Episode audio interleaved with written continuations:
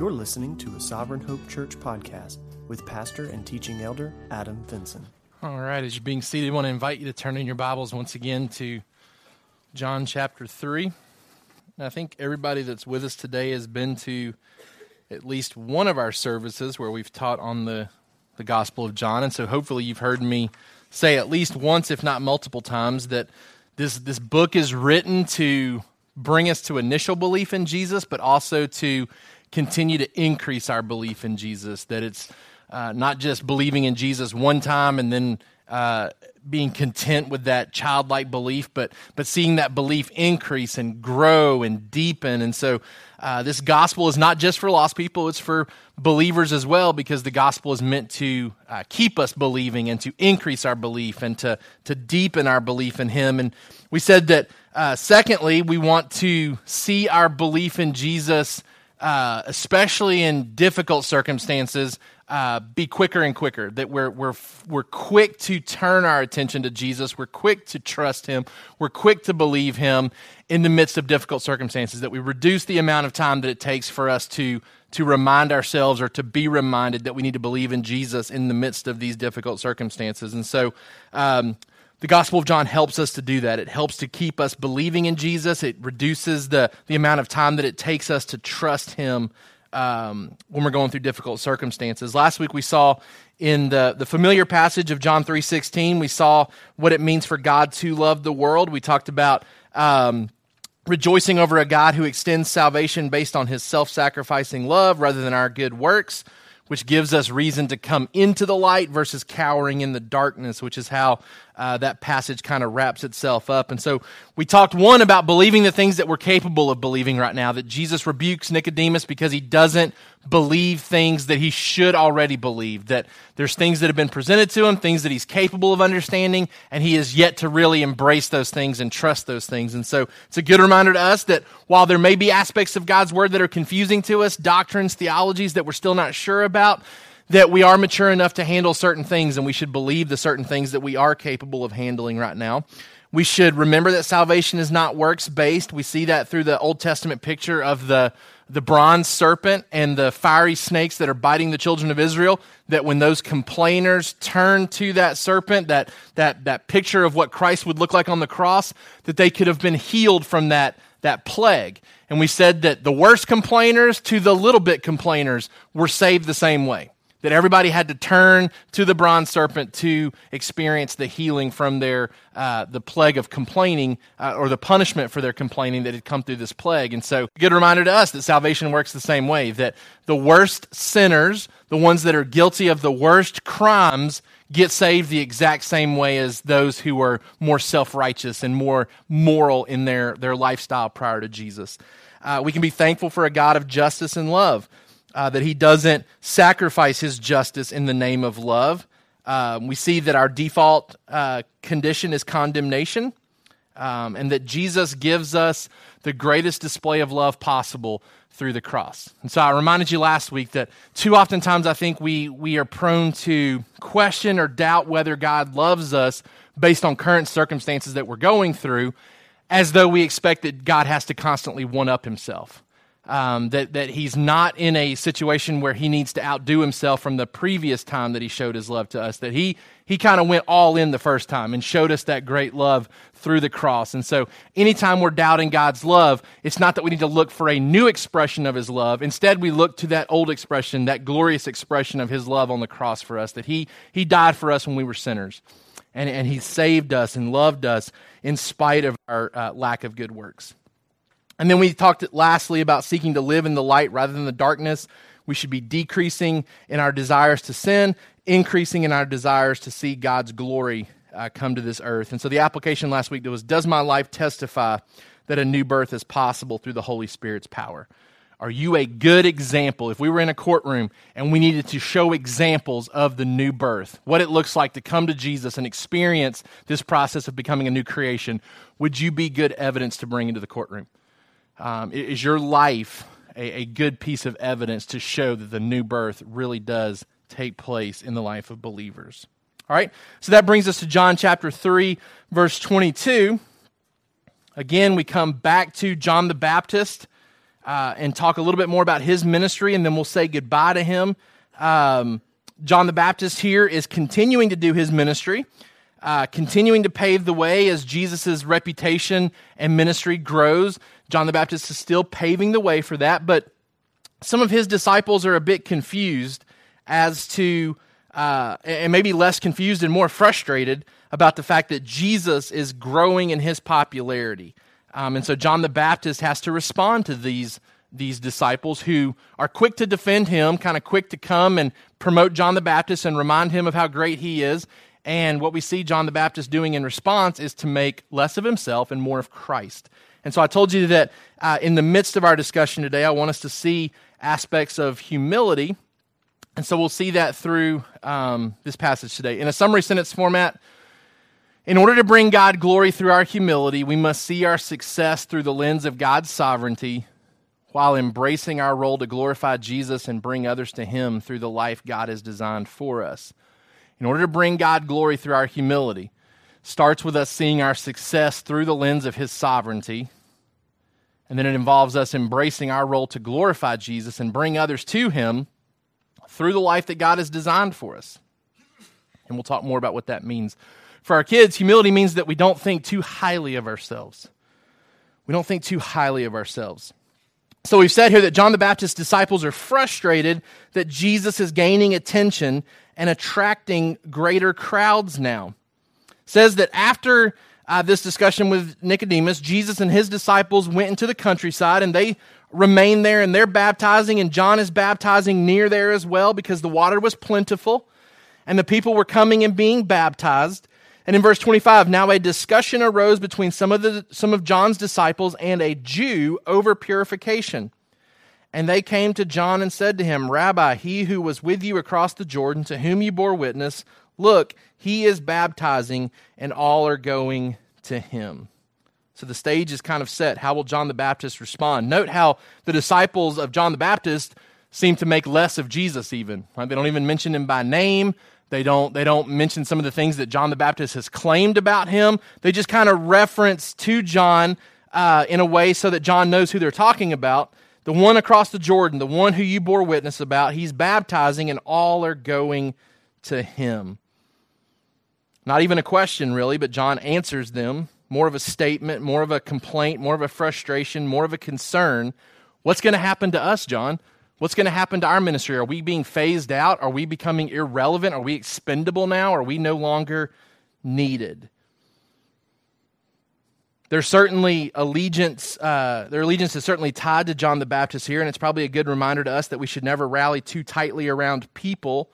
Instead, our allegiance should be to Christ. In fact, one commentator said a measure of success for any ministry, any church, is not how many people follow the minister or the pastor, but how many people follow Christ through that ministry. And the hope would be that no matter who is in leadership here at our church, that your desire to follow Jesus wouldn't be tied to that person being in a position of leadership here. Um, that that we could move elders in and out, we could move deacons in and out, we could move C group leaders in and out, um, that, that people who fit those qualifications could come in and lead and serve and teach within this church, and people would continue to follow Christ. Um, that, that our allegiance wouldn't be tied to a human being, but instead would be tied to the God man, Jesus. John, and we'll talk about what this means uh, later, but John even uh, brings up this comparison of a wedding um, and talks about himself acting more like uh, what we would know, what we would refer to as uh, the best man in this wedding. Um, and he talks about Jesus being the bridegroom. And, and that's significant because remember, there's a transitional period happening here between Old Testament, New Testament, Old Covenant, New Covenant. And there was certainly an understanding in Israel that the children of Israel should understand their relationship to Yahweh as that bride and bridegroom type relationship.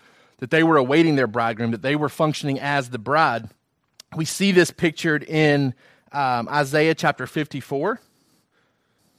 Isaiah chapter 54, verse 5. For your Maker is your husband, the Lord of hosts is his name, and the Holy One of Israel is your Redeemer, the God of, of the whole earth he is called. All right, so the picture in Isaiah is that, that God is the husband of Israel. And then in Isaiah chapter 62, verse 5, for as a young man marries a young woman, so shall your sons marry you. And as the bridegroom rejoices over the bride, so shall your God rejoice over you. So the Israelites would have been very familiar with this concept of bridegroom, bride, God is our husband, we are the wife type of picture. So when John the Baptist takes this imagery and applies it to Jesus, he's certainly elevating the status of Jesus in the minds of the people that are hearing him talk about this. Because he is, is in essence calling Jesus the God of the Old Testament, right? Like he is applying deity to Jesus. He is, he is elevating him beyond just a mere man, beyond just an earthly prophet. prophet. He is really emphasizing the heavenly origins that we've talked about with Jesus, right? That, that he is more than just a human being, that, that he should be elevated to the status of, of what we've been worshiping in the Old Testament. And so it's certainly a nod to the deity of Jesus here in the way that John the Baptist talks about him. I told you that I want us to discuss humility today, and when we see this through John the Baptist, but I want us to be careful that we don't talk about this in a prideful way, meaning that we don't we don't seek to understand humility, we don't try to become humble people so that we fall into that category of, of when you think of a humble person, who do you think of? And now you've been elevated to the status of, hey, now you come to people's mind when they think of humble people, right? When we talk about humility, um, I want us to see it through the lens of the fact that God receives glory through humble human beings. So, the reason that we should even pursue humility, the reason that we should even evaluate our own uh, humility and, and how we uh, deal with pride in our life, it's meant for God's glory because God receives glory through humble human beings. And so, as we talk about humility today, we don't do so in an attempt to make ourselves better. We do so in an attempt to see God glorified more. That, that as, as we decrease, as John the Baptist talks about, as we become humble people who, who understand our role and understand our place and, and understand the things that God has tasked us with properly, God receives more glory. He receives more glory when, when we weed out arrogance and pride in our life and embrace more of a mentality of humility. I challenged you earlier in our discussion groups to think about this concept of humility. What does it mean? The types of people that you would describe as humble people. Um, and, and, that probably created a lot of different discussions and, and probably uh, brought a lot of different attributes into play. I don't know about you, a lot of times when I think about uh, humble people that I know, I think too often times I think about people who are maybe quiet and laid back and I think that's not necessarily a good description of, of a humble person. I don't think John the Baptist was, was quiet or laid back in his ministry. I think he was very bold. I think he, he was very quick to proclaim truth. But it's certainly tied to his understanding of how he fit into God's plans. And so, what I think we're going to see today in this passage is a couple of things about humble people and, and what it means to have a humble mindset. One, I think what we see in this passage is that uh, humility means seeing a bigger picture, not just your your narrow perspective on things, but being able to see a bigger picture and ultimately how you fit into that bigger picture, an appropriate perspective on how you fit into that bigger picture, and then lastly that we focus on serving others for that bigger picture. And that's certainly where John the Baptist was. John the Baptist understood a bigger picture. When he's thinking in terms of his success and other people's success, he's thinking of it in terms of God's sovereignty and how God gives good things to his creation, and that ultimately God is the source of success. He certainly understands his role in that bigger picture, that, that he has a role to play, he has a purpose to play, and it's a role of decreasing so that Jesus is increasing in the lives of others right? And then lastly, we see him finding great joy, great joy, excuse me, great joy in bringing people to Jesus.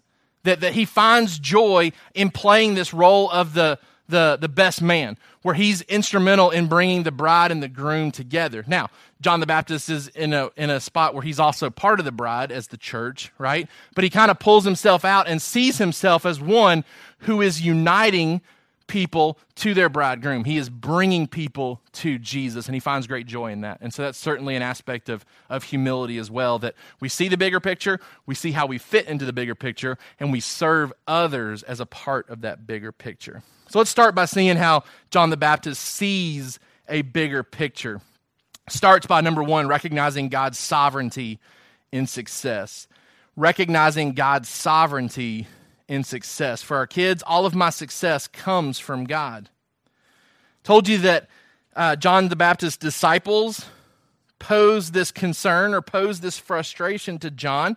Certainly would have given him fuel and ammunition to feel hurt or neglected or underappreciated for sure, because he would have had a support group here to, to kind of rally around that mindset, right? He wasn't having to convince his disciples that he was being underappreciated. They were in turn trying to convince him, hey, you're not being appreciated like you should be. The crowds are leaving you and they are flocking to Jesus.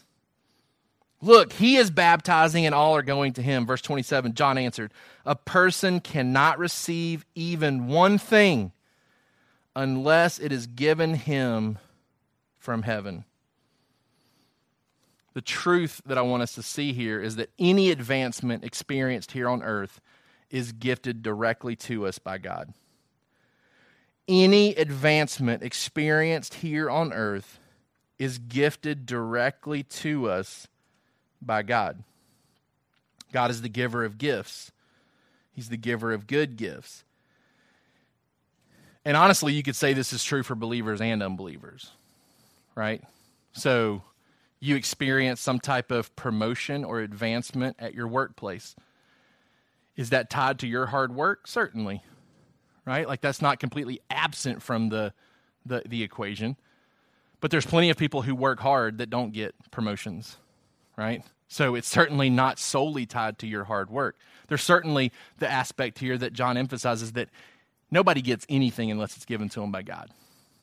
And that's true for the unbeliever as well. You know, the Bible teaches us that, that all authority that is placed over us is placed there by God. That's not Christian authority, but all authority. So any type of advancement, any type of success. Even in the Old Testament, when you see empires rising and falling, ungodly empires, right? The Babylonian Empire, the Persian Empire, why are they gaining success? Well, the Bible tells us it was to bring judgment on Israel, right? So God allows these empires to come to play, allows them to experience success, allows them to have advancement for his purposes, right? Like they're not they're not succeeding absent of God's plans. They're absolutely part of God's plans. So any advancement experienced here on earth is gifted directly to us by God. Well, what does that mean for us then? First off, it means that we should avoid feelings of superiority when we experience success ourselves. We should avoid feelings of superiority when we experience success ourselves. We can do nothing good or successful apart from the kindness of God giving it to us. Our gifts and our opportunities come from God. Therefore, He must receive the glory. We avoid feelings of superiority when we experience success ourselves. Try to emphasize this when I'm when I'm coaching football and trying to help believing and unbelieving athletes that I'm tasked to coach to, to, to get this concept that the abilities that they have, they're given to them by God. Now, they have done things a lot of times to, to grow those abilities, to enhance those abilities. They haven't squandered the talents that God has given to them, right? But ultimately, they didn't, they didn't create themselves fast, right? You really can't make yourself into a fast person. You can increase your speed, but, but some people are fast and some people aren't fast. Um, I remember when I was at my leanest and my strongest, my dad and my coaches said, you're just never going to be a fast guy right like like there was nothing that i could really do to move into the fast category right so there are things that god gives to us that, that we have no control over there are talents and abilities that, that we can enhance and we can develop, but ultimately they're rooted in God gifting those things to us, which really removes all opportunity for boasting. That we avoid any type of feelings of superiority when we get this bigger picture. And it helps keep us humble when we recognize any of the successes that I experience, man, they're completely rooted in God giving them to me. And John the Baptist is expressing that here. Any early success that we had before Jesus showed up, any early success that we had in attracting crowds and increasing our uh, amounts of baptism, I mean, those were gifted to us by God. That wasn't because of John the Baptist's superiority in teaching right? He hasn't lost a step now to where he's losing his crowds to Jesus. Everything that was gifted to him early in his ministry was gifted to him by God. Number two, it should also help us to avoid feelings of jealousy when we see others succeeding instead of us. We should avoid feelings of jealousy when we see others ex- succeeding instead of us. This protects us, one, from ever trying to advance our position at other people's expenses. Notice that John the Baptist doesn't try to downplay Jesus like his disciples did. He doesn't try to elevate himself at the expense of Jesus, which I think oftentimes I'm prone to do, to try to make myself, my efforts, my work look better by downplaying the advancements of others. Because ultimately, if other people are succeeding, it's because God's gifting it to them at that time as well. Right? So if we embrace this bigger picture here that John the Baptist seems to have this perspective about his ministry, any success that he's experiencing, I mean, that comes directly from God. Which absolutely means any success that anybody else is experiencing comes directly from God too. Which means we should take special care to not criticize others who experience success especially those doing God's work too. Remember in the book of Philippians when Paul is talking about people who are attacking him and his ministry and really downplaying his effectiveness? Paul highlights the fact that, hey, they're doing this, but they're also teaching the gospel. And so I'm, I'm excited about the fact that people are coming to know Jesus. Even if it means that my reputation's being attacked, even if my reputation's being tarnished, I can celebrate the fact that even these guys who, who aren't perfect, whose motives aren't perfect, I can still celebrate the fact that the gospel's going out. And so he's Paul's even less concerned about his reputation than he is about Jesus and the glory of Jesus going forth. We see this also in 1 Corinthians chapter 1 verse 10. I appeal to you, brothers, by the name of our Lord Jesus Christ, that all of you agree and that there be no divisions among you, but that you be united in the same mind and the same judgment. For it has been reported to me by Chloe's people that there is quarreling among you, my brothers. What I mean is that each one of you says, I follow Paul, or I follow Apollos, or I follow Cephas, or I follow Christ. Is Christ divided? Was Paul crucified for you? Or were you baptized in the name of Paul? I thank God that I baptized none of you except Crispus and Gaius, so that no one may say that they were baptized in my name. Verse 17 For Christ did not send me to baptize, but to preach the gospel, and not with words of eloquent wisdom, lest the cross of Christ be emptied of its power. So there was concern in this early church where people were, again, attaching themselves to individuals, attaching themselves to people, versus passionately following Christ. Even the people who were attaching themselves to Christ were doing it more in a superior type way. 1 Corinthians chapter 4 verse 6. I've applied all these things to myself and Apollos for your benefit, brothers, that you may learn by us not to go beyond what is written, that none of you may be puffed up in favor of one against another, for who sees anything different in you?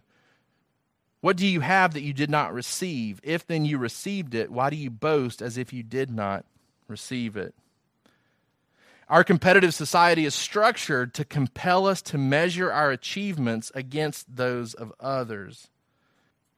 If a man is displaying gifts superior to mine and having greater success than I am, it's because God has given those to him. And that's something that we have to keep reminding ourselves of. Now, John the Baptist is in a unique situation here where he's got Jesus that he's being compared to, right? So Jesus always will trump him in any, any, any, effort that he has. That's why I bring up the perspective of Paul. Paul seemed to have a similar perspective about human beings who were doing the same thing that he was doing, right? He doesn't try to downplay these people's ministry, he doesn't attack them back. He recognizes these aren't false teachers, right? These are just maybe arrogant, prideful teachers, but they are teaching the gospel and people are getting saved. Too oftentimes, we tend to downplay the success of others and uplift or over exaggerate our own. That's certainly true of me too. Um, if somebody else is doing great, I can explain to you why, and I can make I can make less of their successes. Right? If if I'm the one succeeding, then it's certainly something that I'm going to highlight and try to to to to trumpet to you. And that's something that again John the Baptist doesn't fall into this trap. Instead, he is very willing to decrease into the background, very quick to, to see Jesus increasing. We ought to rejoice uh, in both successes, both our successes and other successes, because both are being given to us by God. And if we rejoice to God's glory, then God receives glory in both those situations as well. To recognize that all spiritual insight and advance comes from God is to be freed from jealous efforts at comparison. All right, so what does this what does this mean for us from an implication standpoint? We should strive for excellence in everything that we do so that the only reason for a lack of success is God's sovereign choice. Because the mistake would be to say, okay, if, if advancement is due to God's choice and, and God is the source of advancement and He is the one who is going to gift these things, then I don't really need to even try. Right? John the Baptist doesn't downplay the effort that he and his disciples need to make in their ministry. He just simply says, if we have success in ministry, that comes from God. But we certainly have a role to play in that ministry right? So, any success that our church experiences, any success that you experience as an individual going into your context, trying to share the gospel with your family, with your friends, with the people that you share hobbies with, people that you live next to in your neighborhoods, any success that you experience there, that comes directly from God. That comes directly from God. But that does not minimize the responsibility that you have to go into those areas and share the gospel right? That there's a human element, there's a human responsibility there that we are to take the gospel into those areas, right? The new birth is certainly a supernatural thing. We've seen that in John chapter 3. But what does John say at the end of this gospel? He says, I have written these things that you will believe these things, right? Like I have done my part to put into writing the things that you need to hear to understand so that the new birth can take place in your life. We strive for excellence in everything that we do.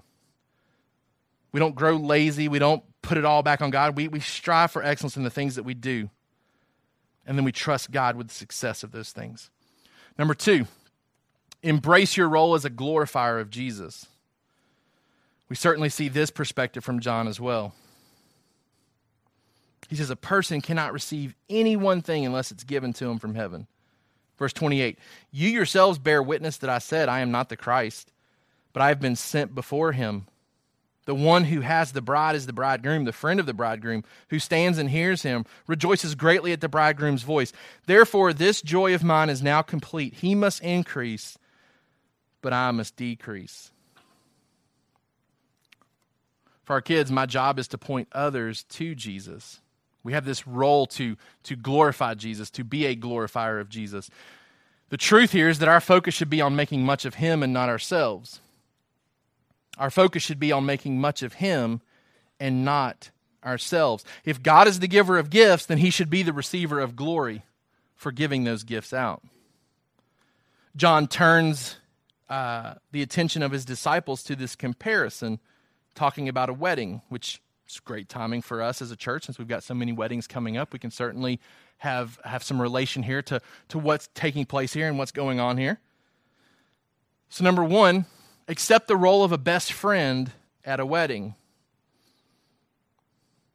He says, I'm not the Christ, but I've been sent before him. The one who has the bride is the bridegroom. The friend of the bridegroom who stands and hears him rejoices greatly at the bridegroom's voice. Therefore, this joy of mine is now complete. He must increase, but I must decrease. John confirms that the growing popularity of Jesus is right and good. He reminds his disciples, and I heard some people in discussion groups talking about this. He reminds his disciples, I've been saying this from the very beginning of the ministry, that, that I'm not the Messiah, that the one who is the Messiah would come after me. And John never seems to forget this perspective. He takes the time to again reaffirm to his disciples what they do, um, why they do what they do.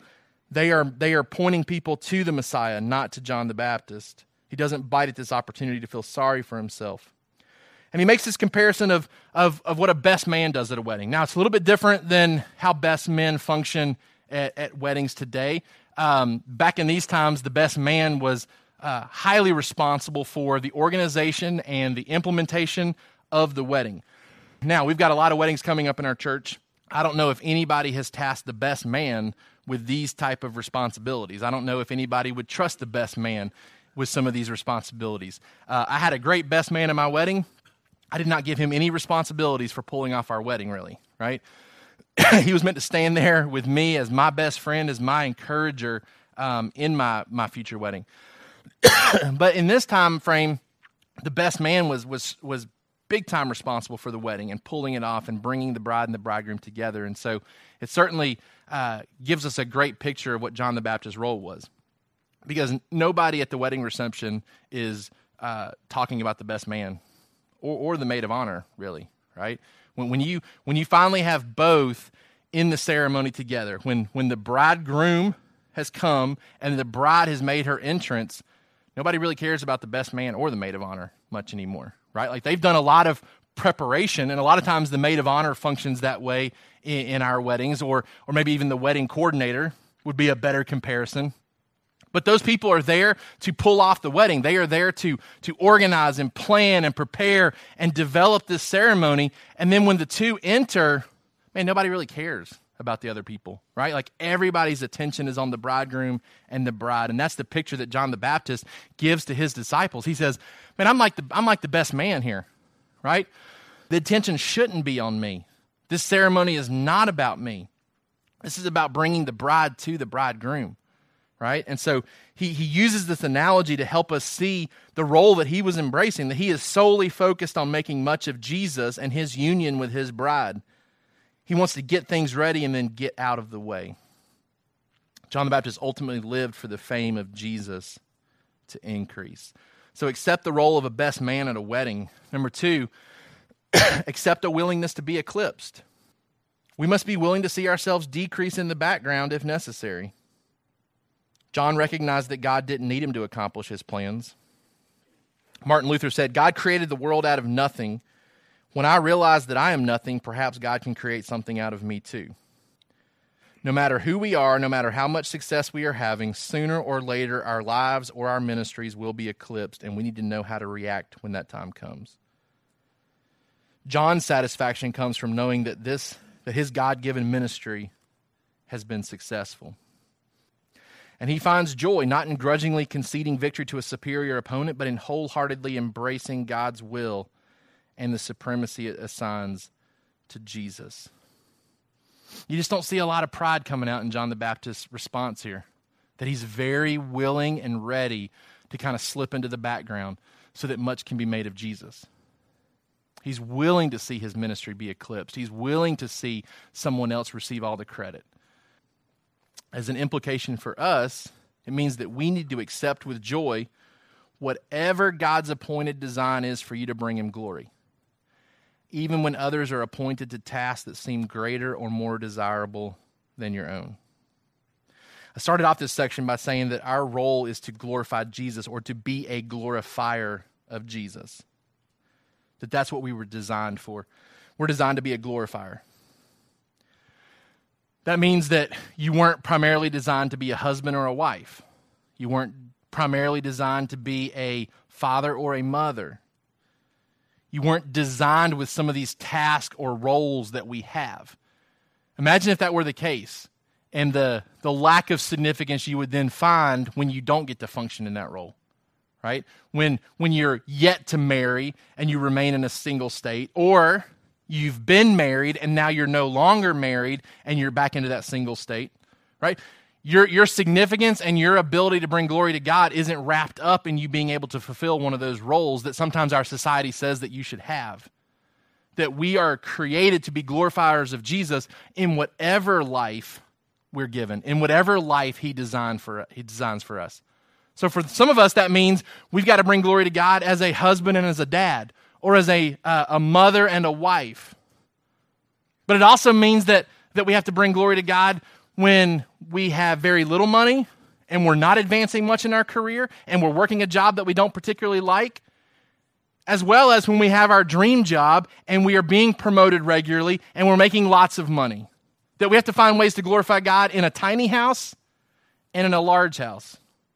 That we have to find ways to glorify God when we have very little and when we have very much.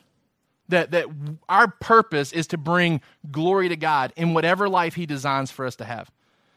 And that's where John the Baptist was. He says, Look, I don't, I don't know, I don't know what's happening here necessarily, but I'm not going to try to promote myself and make much of me. I just want to make much of Jesus with whatever ministry he's given to me.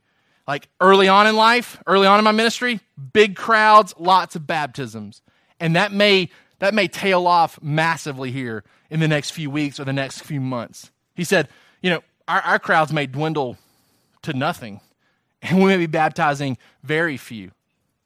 But if that means that Jesus is being made much of in some other way, then, then I'm absolutely signing up for that. I'm absolutely for that. He says he finds joy in that, which is number three. Find joy in seeing people come to Jesus. The friend of the bridegroom who stands and hears him rejoices greatly at the bridegroom's voice. Therefore, this joy of mine is now complete. He must increase, but I must decrease. He who comes from above is above all. He who is of the earth belongs to the earth and speaks in an earthly way. He who comes from heaven is above all. So, John the Baptist is highlighting for his disciples why should we be giving all the attention to Jesus? Because he's just so much better than anything that I could do, John the Baptist says. I'm of earthly origin. I have an earthly message. I don't have firsthand experience like Jesus does coming from heaven. He who comes from heaven is above all. He bears witness to what he has seen and heard, yet no one receives his testimony. But then, verse 33 whoever receives his testimony sets his seal to this that God is true. For he whom God has sent utters the words of God, for he gives the Spirit without measure. The Father loves the Son and has given all things into his hand. Whoever believes in the Son has eternal life. Whoever does not obey the Son shall not see life, but the wrath of God remains on him. For our kids, I should believe I should rejoice when others believe in Jesus. The truth that we see here is that without Jesus, people remain under God's wrath. Kind of goes back to what we said last week that our default position is condemnation. Whoever does not obey the Son shall not see life, shall not see life, but the wrath of God remains on him. It's not that the wrath of God comes upon that individual, it remains on that individual because that individual was born into that state. Right? We're born into sin, we're born under condemnation, we're born under God's wrath. So the person who does not believe, the person who does not obey the Son, the wrath of God remains on him. So without Jesus, people remain under God's wrath. And so we need to embrace the role that John the Baptist had, and that was helping people escape from that. Number one, helping people see that God is true. Whoever receives his testimony sets his seal to this that God is true. We need to help people see that God is true. Not that he is real, but that he's truthful. That he makes promises and keeps promises, and we believe that about him. So, yes, absolutely. The way that we live our life, the conversations that we have with people at work, in our neighborhoods, uh, in, in our hobbies, in our families, those conversations should certainly lead people to believe that God is real. But it should absolutely lead people to see that we believe that God is true. That He says things, He does things, He keeps things as He's promised. Which is so important. We talked about that, that, that time frame decreasing from the time when we go through something hard and we trust Jesus. Why? Because people are watching us. People in our neighborhoods, in our hobbies, in our families, in our workplaces, when they hear that we're going through difficult times, they're waiting to see how do we respond to those things? Because you've told me before that God works good for his children. Do you really believe that when, when things don't feel that good? Right? Like we should help people see that God is true through the ways that we react to difficult situations. Number two, we need to help people see the superiority of Jesus. That his heavenly origins give him authority over our lives. We'll get to this passage later in our study, but in John chapter 9, verse 24, Jesus heals this blind guy. And the Pharisees don't want to admit it. Um, one, because they know in the Old Testament that the Messiah was going to be capable of healing blind people. It's when John the Baptist even says, Hey, are you, are you definitely the Messiah? Like I've been telling people you are. And Jesus says, Hey, go back and tell John the Baptist that the blind see. Because that's an indicator that the Messiah is here when the blind can see. And so you got this blind guy who can see, who can see now, and um, Pharisees are trying to discount it, trying to disprove it, trying to, to make light of it, certainly not willing to, to elevate the success here of Jesus, but instead trying to diminish it. So they're just constantly questioning him, questioning his parents. Was he even really blind? His parents are a little fearful of, of testifying too greatly about Jesus because they're afraid of being put out of the synagogue, the passage tells us. So it says, Therefore, his parents said, He is of age, ask him. So in John chapter 9, verse 24, So for the second time, they called the man who had been blind and said to him, Give glory to God. We know that this man is a sinner. He answered, Whether he is a sinner, I do not know. One thing I do know, that though I was blind, now I see. They said to him, What did he do to you? How did he open your eyes? He answered them, I've told you already, and you would not listen. Why do you want to hear it again? And then it's almost like he makes a joke here. He's like, Do you also want to become his disciples? Like, you have a secret like agenda here. Like you, you really want to believe this, don't you? Like he's like, why do you keep asking me? Like, are you are you trying to become a disciple here? They reviled him, saying, You are his disciple, but we are disciples of Moses. Right? Like, like we're we're law keepers over here. We got the chance to watch um, Pilgrim's Progress um, with some with some people from our church on Friday night, and um, there's that picture of Christian who kind of wanders off the path and starts to listen to Worldly Wiseman who directs him to uh, to legality, right? And so he's trying to climb this mountain, and, and the mountain is just littered with rules. You got to keep this rule and this rule and this rule and this rule. And Christian's just overwhelmed. He's like, I don't even know how to keep all these rules, right? And evangelist has to show back up and say, Look, you, you got off the path here, right? Like, like you, you can't you can't achieve salvation by keeping the rules. The Pharisees are like, Look, we, we are disciples of Moses. We know that God has spoken to Moses, but as for this man, we don't know where he comes from. The man answered, Why, this is an amazing thing. You don't know where he comes from, and yet he opened my eyes? We know that God does not listen to sinners, but if anyone is a worshiper of God and does his will, God listens to him. Never since the world began has it been heard that anyone opened the eyes of a man born blind. If this man were not from God, he could do nothing. They answered him, You were born in utter sin, and would you teach us? And they cast him out. Right? Like this guy has become a great teacher of Israel right here in the midst of great teachers of Israel. And, and they have no response for him because he's right. He's right. He's saying, Look, there's no way that Jesus could do these things unless he's from God. So, so the guy's kind of admitting, Hey, I don't know everything. It kind of goes back to what we said about Nicodemus.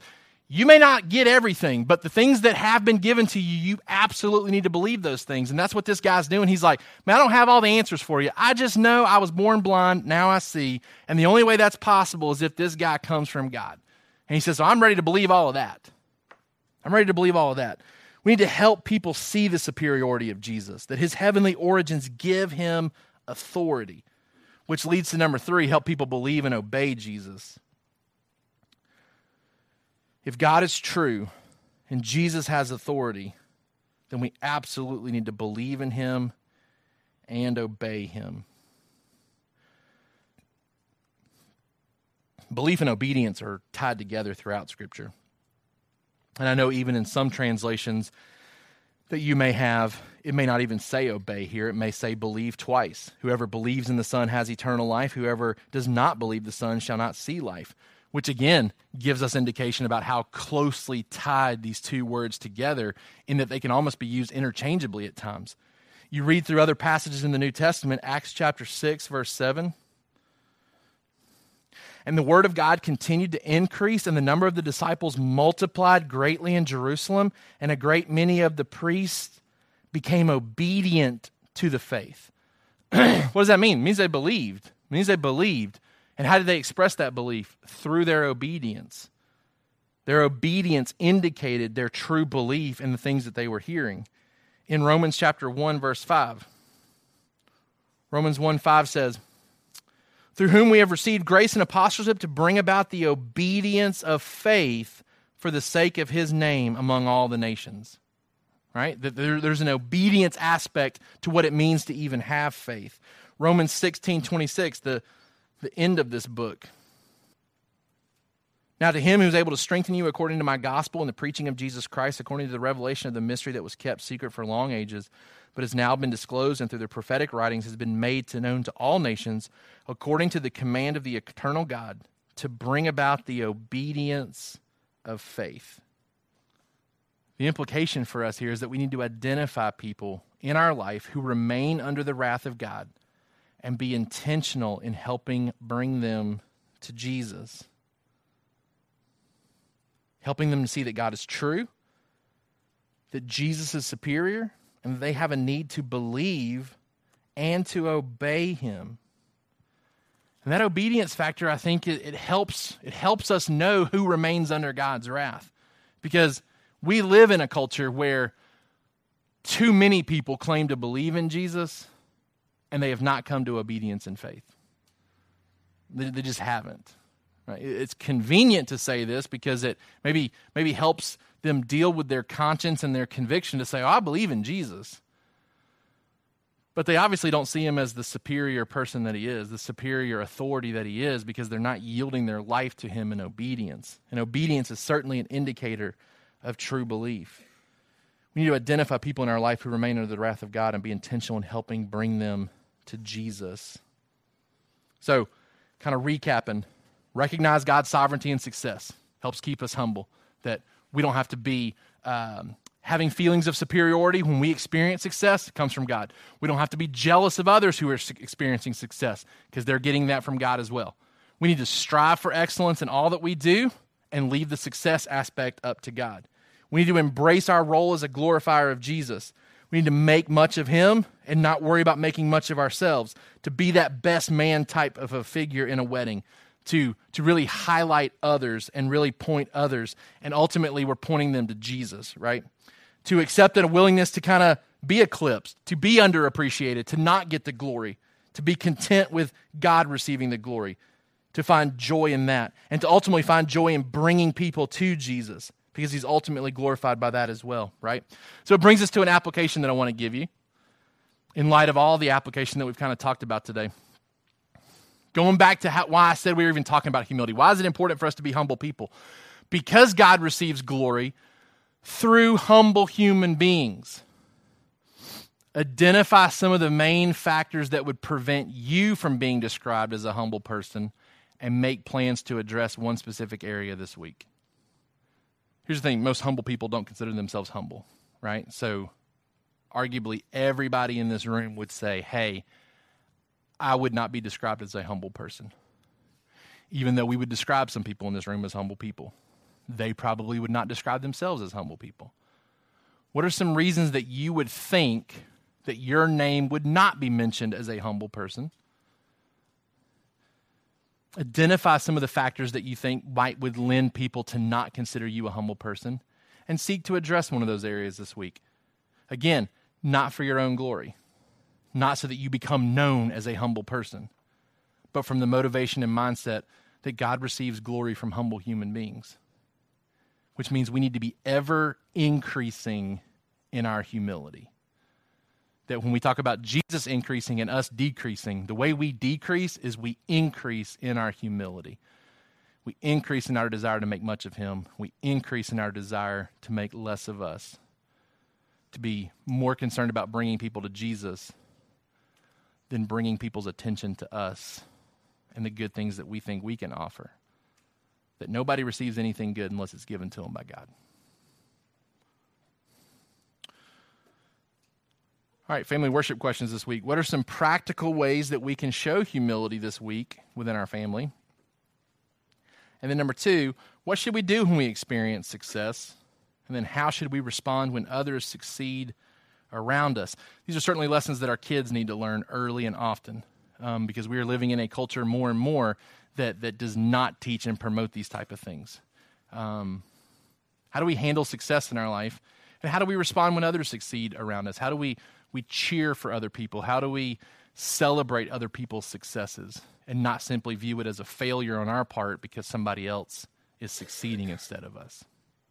Let's pray together. God, we thank you so much that John the Baptist gives us such a great example of what it looks like to be ever decreasing